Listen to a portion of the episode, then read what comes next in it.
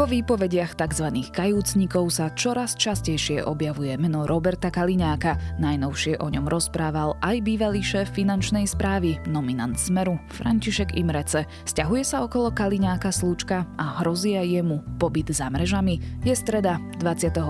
júla, meniny má Daniel. Bude polooblačno až oblačno, na západe prevažne jasno. Aj dnes má byť trošku chladnejší letný deň. Najvyššie denné teploty sa budú pohybovať medzi 23 a 28 stupňami. Počúvate Dobré ráno? Denný podcast denníka ZME s Janou Maťkovou. A ak sa už tešíte na letnú olympiádu v Tokiu a chcete sa dozvedieť o nej čo najviac, kúpte si tlačené vydanie denníka ZME, v ktorom len dnes nájdete aj olympijskú prílohu, napríklad o tom, ako bude olympiáda vyzerať v čase pandémie a kto sú naše najväčšie športové hviezdy. Aktuálne informácie z Tokia nájdete aj na našom partnerskom webe sportnet.sk. S nami je online investovanie hračka.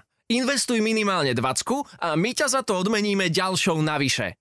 Tento podcast ti prináša 365 Invest. Viac na 365invest.sk lomka 20 navyše. Minulé výnosy nie sú zárukou budúcich.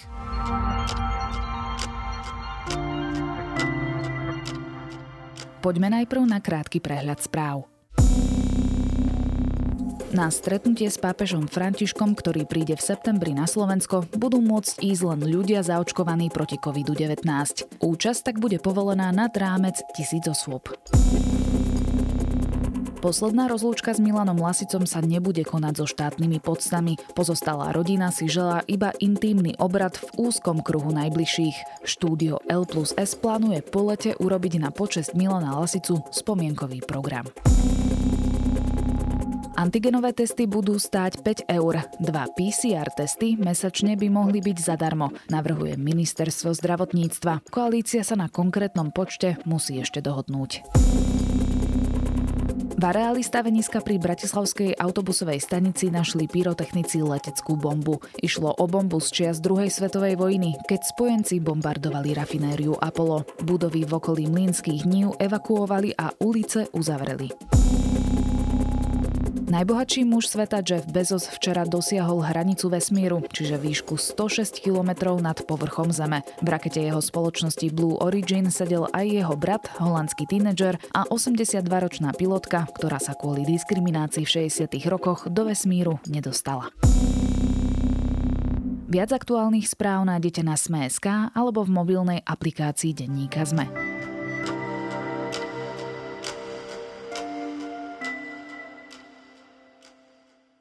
Stretnutia pre diskreditáciu politických oponentov či vyplácanie čiernych peňazí zo strany oligarchov. Aj v týchto kauzách sa v poslednom čase objavuje meno bývalého ministra vnútra Roberta Kaliňáka. Vypovedal o ňom nielen obvinený Ladislav Mako, ale aj František Imrece, ktorý mal k smeru veľmi blízko, no teraz sedí vo väzbe za možnú korupciu. Náš kolega z domáceho spravodajstva Roman Cuprik na základe týchto výpovedí urobil s Robertom Kaliňákom rozhovor. Čo vraví na zverejnené informácie informácie a ako odôvodňuje, že sa nekalé obchody a vynášanie informácií diali za jeho ministrovania. A skončí Kaliňák za mrežami?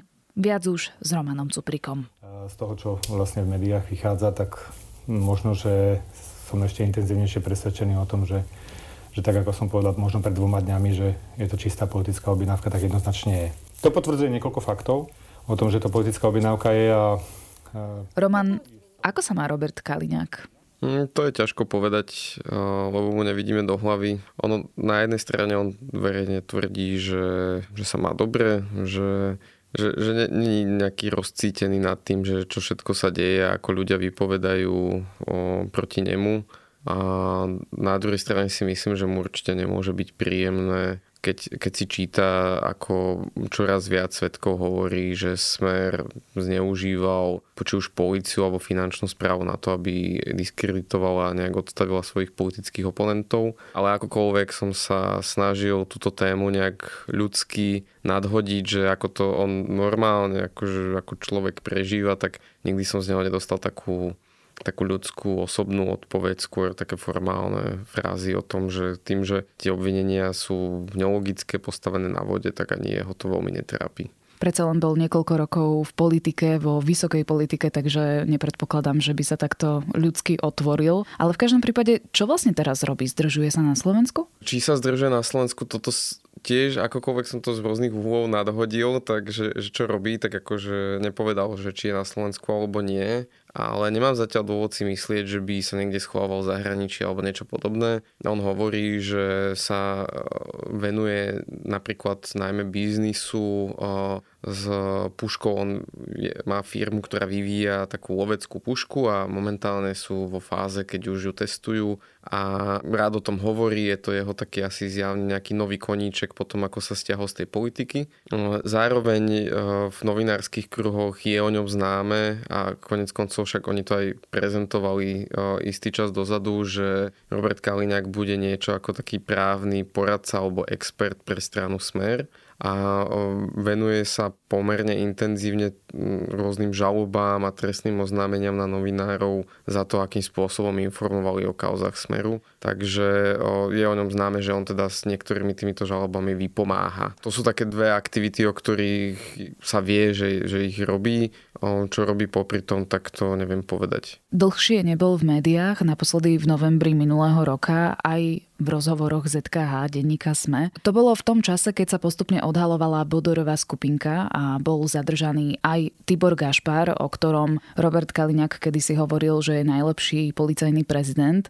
Prečo si ho teraz oslovil na rozhovor? No, z podobných dôvodov, ako predtým, keď bolo to obdobie, keď eh, Robert Kaliňák vystupoval pomerne intenzívne v médiách, lebo v tom čase, keď keď sa teda ukázali všetky tieto podozrenia, tak bolo logické osloviť Roberta Kaliňaka ako bývalého ministra vnútra, nech sa teda vyjadri k tým veciam. Teraz vypovedal, alebo sa zlomil, alebo začal spolupracovať s policiou, nech už to nazveme akokoľvek, František Imrece, ktorý bol veľmi teda blízkym človekom Smeru. Oni, keď Imrece končil na finančnej správe, tak dokonca ja si pamätám také tlačové vyhlásenie, že oni s aj rátajú do budúcna politicky, ak by malo to záujem, že veľmi ho chválili za tú jeho prácu pri výbere DPH a podobne. Takže keď on teraz začne hovoriť, že Smer zbieral špinu na svojich politických oponentov, tak je opäť logické, že nám napadlo osloviť Roberta Kaliňáka, nech sa k tomu vyjadri. O nejaký čas o, sa nám to nedarilo. A ja si pamätám, že to skúšali viacerí moji kolegovia. Ja som v tom čase buď bol na dovolenke, alebo som sa venoval iným témam.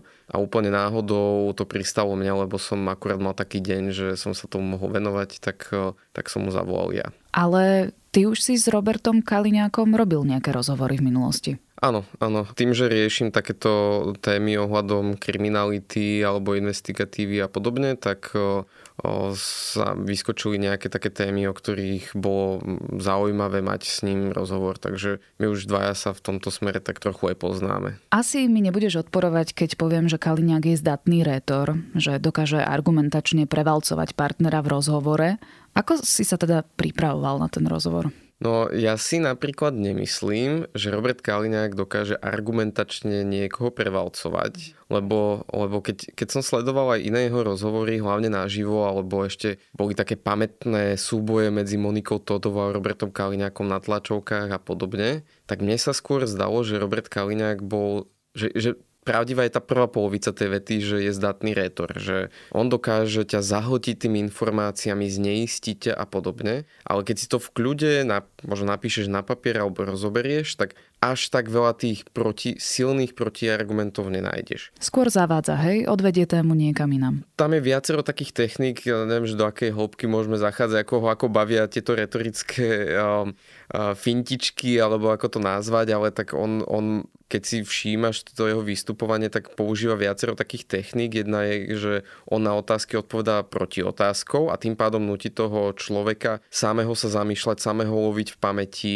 prípadne mu klade nejaké rôzne právnické otázky, takže ten redaktor, ktorý není vyštudovaný právnik, logicky sa tiež musí zamyslieť. A nemá ten Robert Kaliňák pravdu, alebo že teraz toto neviem na to hneď odpovedať. A takýmito vecami ho rozvykla a potom ten rozhovor odvedie niekde inde. Hej? A takisto veľmi rád e, poukazuje na kauzy bývalých vlád, napríklad alebo Andrea Kisku. Čiže napríklad aj v tomto rozhovore, ono sa to do toho rozhovoru nedostalo, ale pri jednej otázke e, mi odpovedal proti otázkou a vám nevadí, že bývalý poslanec, ktorý je podozrivý zo zneužitia troch detí, beha po slobode? A je to absolútne, ako to nemá súvisť s tým, čo vypoveda nejaký Imrece teraz a podobne, ale on chce, aby ja som teraz nejak mal vysvetľovať prácu novinárov a či nám niečo vadí alebo nevadí. Hej? Že je to opäť, že stočí tému niekde úplne inde, kde sa on cíti pohodlne. Čiže, čiže niekoľko takýchto retorických fintičiek akože používa. No Takže ale... na čom bola postavená tá tvoja príprava? Že dlhodobý rešerš,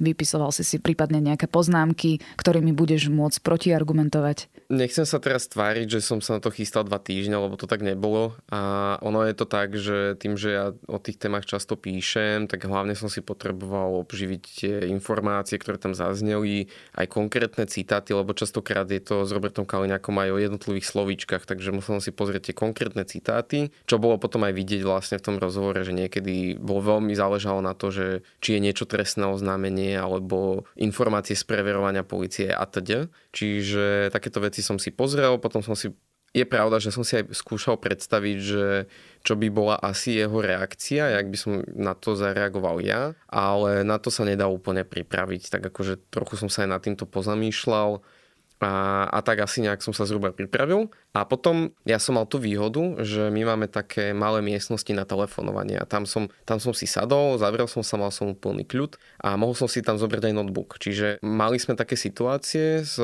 týmto bývalým ministrom, že keď sme niečo akože rozmýšľali, že ako to bolo, tak som si to normálne v tej chvíli vygooglil, čo je naozaj že veľký luxus pri takýchto rozhovoroch, ktorí možno iní kolegovia nemajú, ale keď sme spoločne akože rozmýšľali, že kto čo ako povedal v nejakej výpovedi, tak som si to našiel proste jednoducho tak aj to bola taká možno trochu príprava, že som, si, že som sa už pripravil aj technicky. Tak poďme k obsahu vášho rozhovoru. Ľudovít Mako hovoril o stretnutí na ministerstve vnútra spolu s Tiborom Gašparom a Norbertom Böderom, na ktorom sa mala riešiť diskreditácia Igora Matoviča vtedy významného opozičného politika. Čo na to Robert Kaliňák povedal? On tvrdí, že Mako teda vypoveda na základe novinových článkov, ktoré si prečítal a vyskladal si z toho v hlave nejaký príbeh, ktorý teraz tvrdí a že, že je síce pravda, že policia urobila ráziu u Matoviča doma a ešte akože niekedy pred tým stretnutím, o ktorom ako hovorí, ale že v skutočnosti sa vôbec netýkalo tej jeho daňovej kauzy, týkalo sa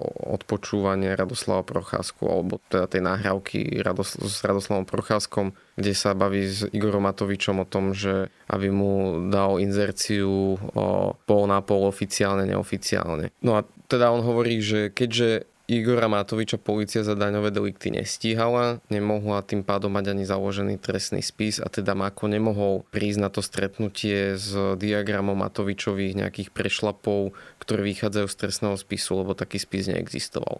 No ja som ho, tam, tam je presne to, čo som hovoril, že dôležité každé slovíčko, lebo ja som ho konfrontoval presne s presne tým citátom toho Maka, ktorý hovoril, že on sa neodvolával na nejaký trestný spis polície, on hovoril, že podľa informácií polície, čo veľký rozdiel, pretože policia môže akože pracovať aj s nejakými operatívno patracími informáciami alebo akože informáciami získanými operatívno patracím spôsobom, čo v zásade znamená, že, že nejaké klebety alebo majú, na, majú založené úradné záznamy, podozrenia, ale ešte nemusí začať trestné stíhanie, nemusí byť založený trestný spis. Čiže informácie z polície je veľmi široký vágný pojem. A druhá vec je, že ako tam opisoval aj to, že on donesol informácie z finančnej správy, ktorá teda Matoviča už dlhé roky predtým preverovala za tie už dnes známe kauzy typu, že keď si preniesol tlačerenský stroj cez hranice a podobne. Čiže oni ho ako keby v tom čase samotní danieri vyšetrovali, uzavreli že to s tým, že sa nič nestalo, ale niekde o ňom bol spis na finančnej správe a toto vlastne oni v tom smere využili, tak, tak to vypovedal Mako. Čiže ja som v podstate Kaliňakovi vysvetloval, že to jeho tvrdenie tvrdenie, že, že v tom čase Matoviča za takú, takýto daňový delikt nestíhali, nie je nejakým popretím tej Makovej výpovede. No, jeho mm. reakcia bola, že plynulo prešiel k inej téme. No na druhej strane však asi si pamätáme tú tlačovú konferenciu Roberta Fica, keď mával daňovými dokladmi Igora Matoviča a nechcel povedať, že odkiaľ tie daňové doklady má. Áno, áno, to je, to je pravda. Dodnes nechce povedať, odkiaľ tie daňové doklady má ale oni pohode mohli, alebo pravdepodobne aj boli z tej finančnej správy a, a opäť akože nejak to nepopiera tú Makovú výpoveď, lebo Mako netvrdí explicitne, že tam sa položil na stôl vyšetrovací spis. Hej, a teda keď Robert Fico tvrdí, že nemohol, nemohol vychádzať z informácie z vyšetrovacieho spisu, tak ani Mako netvrdí, že nejaký vyšetrovací spis v tom čase bol. Ono ešte v starších výpovediach sa hovorilo aj o stretnutí, ktoré malo zbierať kompromitujúce materiály na Andreja Kisku a to predpokladám, že Kaliňák tiež dementuje. My sme sa konkrétne o tomto už nerozprávali, ale v zásade je to veľmi podobné ako s tým Matovičom, že, že teda Smer si mal takéto stretnutie aj ku Kiskovi. Na, Kaliňák hovorí, že keby oni chceli nejako diskreditovať alebo odstaviť svojich politických súperov ako Matovič alebo Kiska tak, a mali takýto obrovský dosah na to, čo sa deje v polícii, tak by jednoducho proste povedali tým vyšetrovateľom, tak pošlite ho do väzby. Hej? A tak ako sa to deje teraz a to už by bola tak, akože tak silná diskreditácia toho, že ja neviem, nejaký opozičný politik je vo väzbe, hej, pre takéto podozrenia, že to by im úplne stačilo. Na čo moja reakcia bola, ale že niekedy ako, veď úplne stačí na diskreditáciu nejakého politika aj tlačová konferencia s hoc aj vyťahnutými správnymi informáciami správny moment, niekedy tesne pred voľbami a, a nemusí, nemusíte akože až takto hrubo zneužívať tú políciu. No a tam sa za chvíľku točili okolo toho, že čo je to diskreditácia. Hej, lebo Robert Kaliňák tvrdil, že diskreditácia je to, keď eh, vyťahneš nepravdivú informáciu. Ja som hovoril, že povedaná diskreditácia môže byť aj to, že vyťahne človek pravdivú informáciu, možno aj vytrhnutú z kontextu, alebo len nejaký úsek, že tento a tento človek bol v minulosti podozrivý z tohto a z tohto. To sa deje napríklad teraz pri Romanovi Mikulcovi. Úplne rovnaký scenár, že dávno zastavené vyšetrovania, dávno vyvrátené podozrenie, ale to im vôbec nevadí, proste to znovu vytiahnu a, a už aj to sa dá považovať za diskreditáciu a nejak akože opäť nejak to logicky nepopiera tie výpovede týchto spolupracujúcich obvinených. Zaujímavú vec vypovedal František Imrece, bývalý riaditeľ finančnej správy, že ho Kaliňák poslal za Brhelom, aby mu dal 200 tisíc eur ako kompenzáciu mzdy. Toto je zaujímavé aj z toho hľadiska, že niečo podobné hovoril aj Mako, že teraz odbiehame trošku od predmetu toho rozhovoru, ale je zaujímavé, ak títo ľudia akože zhodne opisujú ten systém, ktorý tu fungoval že podľa, podľa toho, čo hovoria títo spolupracujúci obvinení alebo svetkovia, tak e, Smer si zistil, keď niekoho stiahol z tej komerčnej sféry, že akú výplatu mal predtým a keď mal ju oveľa nižšiu ako to, čo by dostal v štátnej správe, tak e, mu ho to nejako doplatili, toto, toto ušlú mzdu. A tak samozrejme platí prezumcia neviny, nemáme to potvrdené, ale už sú dvaja takíto ľudia, ktorí toto opisujú. A reakcia Kaliňáka? A jeho reakcia bola, že on sa s Imrecom stretával len kvôli výberu DPH a inak nemal dôvod sa s ním stretávať, keďže on spadal pod úplne iný rezort a tvrdil, že, že on ako minister vnútra ledva stíhal tú svoju vlastnú agendu a určite by nemal čas ešte spriadať takéto nejaké komplikované schémy a vybavovať výplaty nejakým týmto ľuďom a podobne. Čiže Robert Kaliňák spochybňuje výpovede tzv. kajúcnikov aj napriek tomu, že ide o bývalých nominantov Smeru? Áno, veď e, to bola jedna z hlavných myšlienok toho rozhovoru, že toto sú ľudia blízky Smeru, ktorí spolupracujú s policiou. Ludovít Mako bol nominantom Smeru. Bernard Slobodník, bývalý vysoký policajný funkcionár, dokonca daroval tej strane veľa peňazí a František Imrece bol tam varený pečený, oni ho vychvalovali od rána do večera, že aký je to fantastický šéf finančnej správy a všetci títo traja ľudia teraz vypovedajú o tom, že čo všetko tu ten smer robil. Takže tá jedna z hlavných myšlenok, ktorú rozhovor bola konfrontovať s týmto. No a on tie výpovede samozrejme spochybňuje, podobne ako jeho stranický šéf Robert Fico tvrdí, že, že buď sa títo ľudia chcú vykúpiť z tých svojich vysokých trestov, ktoré im hrozia, alebo že ich urobili pod nátlakom a nejakým mučením v tej väzbe a podobne. Navyše on opäť spomína a opakuje podobne ako Robert Fico nezákonnosť väzieb. Áno, no, tvrdí, že tie podozrenia sú príliš vágne a slabé na to, aby človek šiel do väzby. Prokuratúra opakovane tvrdí, že neposiela ľudí do väzby len na základe výpovede nejakého jedného kajúcnika, ale vždy tam musí byť viacero tých uh, súhrn nejakých podozrení, či už nejaké listinné dokumenty alebo dáta z mobilu a podobne. Takže to je taká, taká otrepaná prekáračka medzi prokuratúrou a smerom. Navyše ešte treba povedať, že o väzbe rozhodujú sudcovia, čiže ešte aj tí by mali nejako byť teda zapletení do tejto veľkej schémy zneužívania štátnych zložiek aspoň podľa smeru. Takže. Tak Robert Kaliňák už e, v tom novembri minulého roka, čo sme spomínali na začiatku rozhovoru, hovoril o tom, že je to politická objednávka a predpokladám, že v rovnakom narratíve rozpráva aj teraz.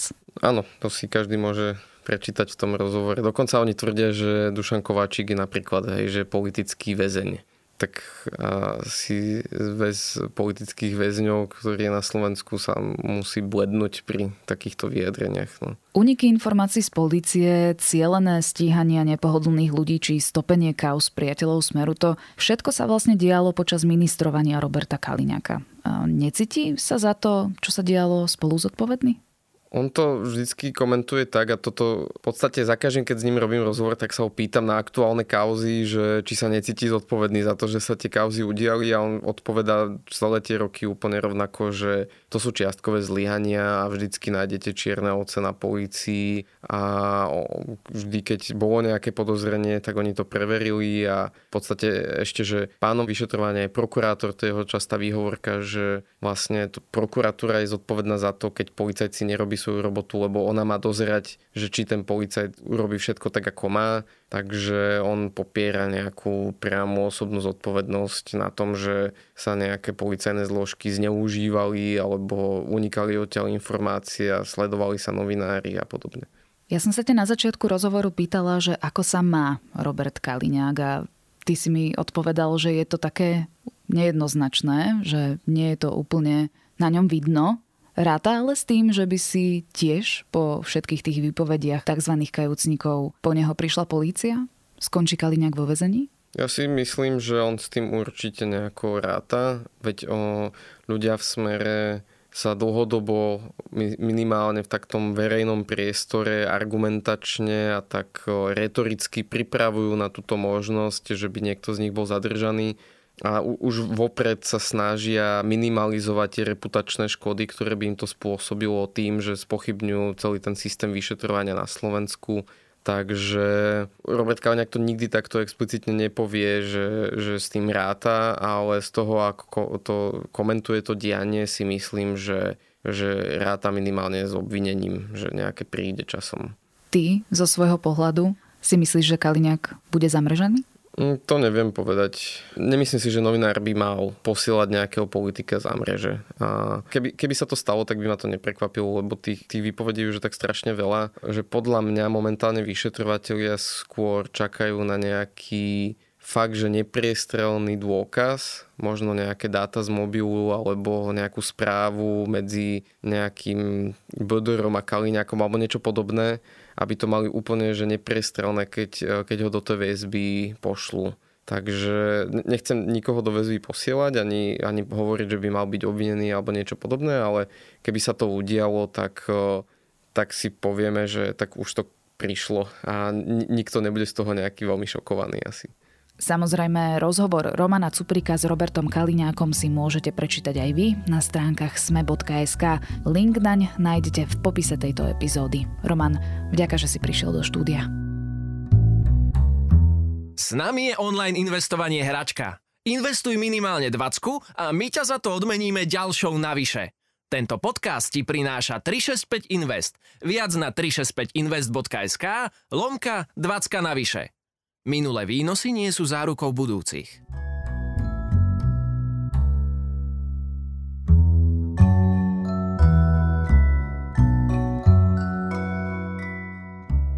Milujem hudbu a mám rada, keď sa o nej točia edukačné dokumenty a seriály. Najnovšie som na Netflixe objavila sériu This is Pop – Dozviete sa v nej napríklad, ako vznikli hudobné festivaly, v čom tkvel zápas medzi Blur a Oasis v Britpope, kedy sa skladba považuje za protest song a prečo je taký populárny práve švédsky pop.